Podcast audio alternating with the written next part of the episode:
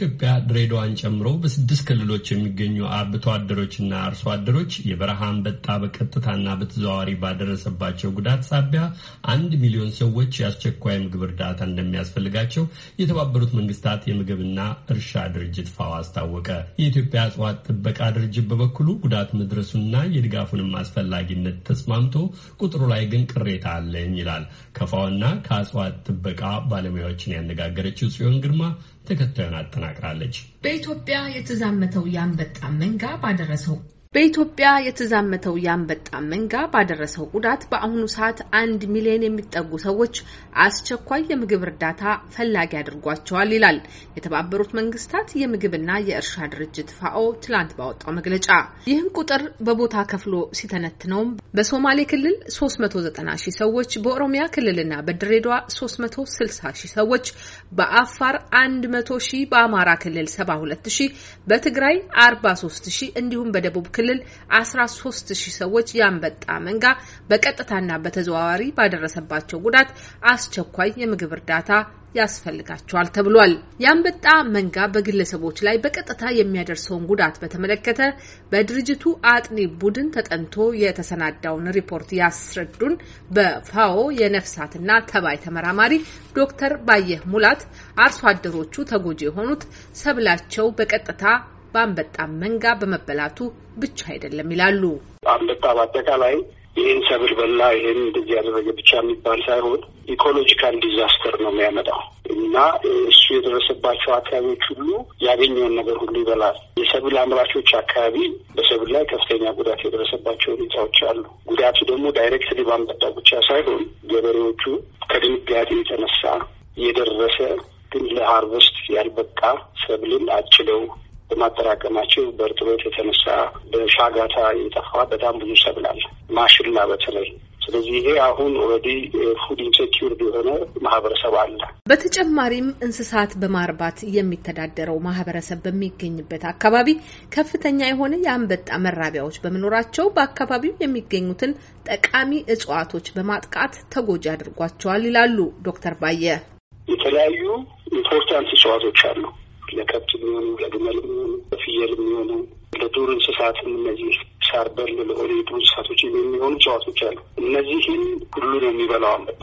እነዚህ በሚጠፉበት ጊዜ ማህበረሰቡ አብዛኛው አንበጣ እንቁላል የሚፈለፍልበት አካባቢ ያለው አርብቶ አደሮቻችን በሚኖሩባቸው ቆላማ ቦታዎች አካባቢ ነው እና በነዚህ አካባቢ ውስጥ ያለ የእንስሳት ማሰማሪያ ቦታዎች ሁሉ ለአንበጣ መራቢያ የተመቻቹ ስለነበሩ ብዙ ጥቃቶች ደርሰዋል። የከብቶች ማሰማሪያ ቦታ ውስጥ የደረሰውን ጉዳት ሙሉ በሙሉ አናውቀውም። ምክንያቱም እዛ ውስጥ ያሉት እጽዋቶች ለከብት የሚጠቅሙት፣ ለፍየል የሚጠቅሙት፣ ለግመል የሚጠቅሙት፣ ለዱር እንስሳት ሳር ለሚበሉት የሚጠቅሙት ለይተን inventorize አድርገን ስለማናውቃቸው ወይም ይሄ green በቃ አይ ችግር የለም green ሆነዋል ከብቶች የሚበሉት አያዙ ብሎ እንላለን። ግን አይደለም። ያ ጥናት የሚፈልግ ነው እና ከዚህ ጋር ተያይዞ ፍየሎች ሲቸገሩ ታይተዋል። የሚበሉት አጥተው ግመሎችን browse የሚያደርጓቸው እጽዋቶች አንዳንዶቹ ተበልቶባቸዋል በአንበጣ። በሌላ በኩል በግብርና ሚኒስቴር የእጽዋት ጥበቃ ዳይሬክተር አቶ ዘብዲዮስ ሰላቶ የአንበጣ መንጋውን ለመቆጣጠርና ለመከታተል በሚደረገው ጥረት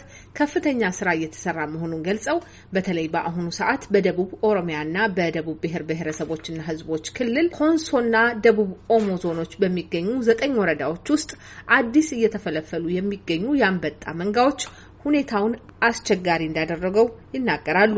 በዚህም የተነሳ በአርብቶ አደሮችና በአርሶ አደሮች እጽዋትና የእርሻ ሰብል መጎዳቱን እንዲሁም ምርቱ ሳይደርስ ቀድሞ በመሰብሰቡ ጉዳት መድረሱን ገልጸው ቁጥሩን በተመለከተ ግን ሪፖርቱ ከመውጣቱ በፊት ገና መተማመን ላይ አልደረስንም ነበር ይላሉ።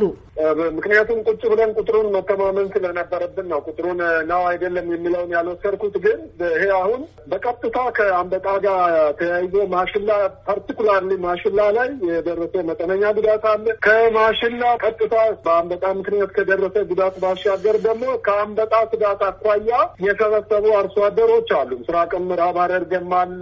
ሰሜን ደቡብ ወሎም ኦሮሞ ብሔረሰብ ዞንም አካባቢ አሉ። ግን ቁጥሩ ላይ በደንብ መረዳትም ካለባቸው በደንብ ተለይቶ ክልል፣ ዞን፣ ወረዳ involve አድርጎ የተጎዳም ሰው ካለ ሳይዘለል ነው መደገፍ ያለበት። የተጋነነ ቁጥርም የተቀነሰ ቁጥርም መፈጠር የለበትም ከሚል አኳያ ነው ቁጥሩ ላይ ያልመጣሁት እንጂ fact ኡ ትክክል ነው። ስለዚህ የሚደገፉበት ሁኔታ አለ። እነዚህ አርሶ አደሮች አዎ የሚደገፉበት ሁኔታ እንግዲህ አሁን ጥናቱ የአደጋ ስራ አመራር ኮሚሽንም እንደዚሁም የተለያዩ መንግስታዊ ያልሆኑ እነዚህ በድጋፍ ላይ የተሰማሩ መንግስታዊ ያልሆኑ ድርጅቶችም አሉ። እነዚህ እንግዲህ የየራሳቸውን ድርሻ ይወስዳሉ ብለን እናስባለን። የፋኦ ተመራማሪ ዶክተር ባየህ በአሁኑ ሰዓት በደቡብ ኦሞ አካባቢ ያለው ሁኔታ አስፈላጊው ጥናት በሚገባ ተሰርቶ አለመጠናቀቁን ገልጸው የዚህ ጥናት ውጤት ከተጨመረ አሃዙን ከፍ ሊያደርገው ይችላል ይላሉ። በሌላ በኩል የግብርና ሚኒስቴር የአንበጣ መንጋውን ለመከላከል የሚያደርገውን ጥረት ያደንቃሉ። በሶስት ወቅቶች እርጥበትን፣ አረንጓዴ ተክሎችንና የንፋስ አቅጣጫን ተከትሎ የሚራባው አንበጣ ጠንካራ የመንግስት አስተዳደር ከሌለባቸው ከየመንና ከሶማሊያ ተነስተው ኢትዮጵያን ተጎጂ እንዳደረጓት ይናገራሉ። ከሶማሌም የተፈለፈሉ ከየመንም የተሻገረ ይመጣል ወደኛ። እዚህ መምጣቱ natural ነው። የመምጣቱ ብዛት መጠኑ ነው ዋናው። ከፍተኛ ቁጥር ያለው ሲመጣ manageable ላይሆን ይችላል። የሚያመልጥ ይኖራል። ገብቶ ሊራባ የሚችል ይኖራል። ገብቶ የሚራባው ቁጥሩ ይጨምርና crisis ኡን ያባብሰዋል ማለት ነው። ስለዚህ ያለ ሆኖ ግን የሚመጣው መጠኑ በሚበዛበት ጊዜ ልክ ላይ ካሁን የመን ውስጥ central government የለም፣ ኦፕሬሽን ብዙ የለም። ሶማሌም በ same story ነው ያለው። ከላይ መንግስት ሳይኖር ሲቀር ደግሞ አስቸጋሪ ነው። የመንም ሶማሌም ችግር አለ። በዚህ መልኩ ነው እኛ ብዙ ፍለድ እየመጣብን የተባበሩት መንግስታት የምግብና የእርሻ ድርጅት ፋኦ በአሁኑ ሰዓት በዚህ መንጋ በቀጥታ ተጎጂ የሆኑ አንድ ሚሊዮን ኢትዮጵያውያን የኮሮና ቫይረስ ስርጭትን ለመከላከል ከሚደረገው የቅድመ ጥንቃቄ መመሪያዎች ጋር በቂ ምግብ ያለማግኘታቸው ሲጨመርበት ለከፋ ጉዳት ሊደርሱ ስለሚችሉ የምግብ እርዳታ ሊደረግላቸው ይገባል ብሏል። ለአሜሪካ ድምጽ ጽዮን ገርባ ከሲልቨር ስፕሪንግ ሜሪላንድ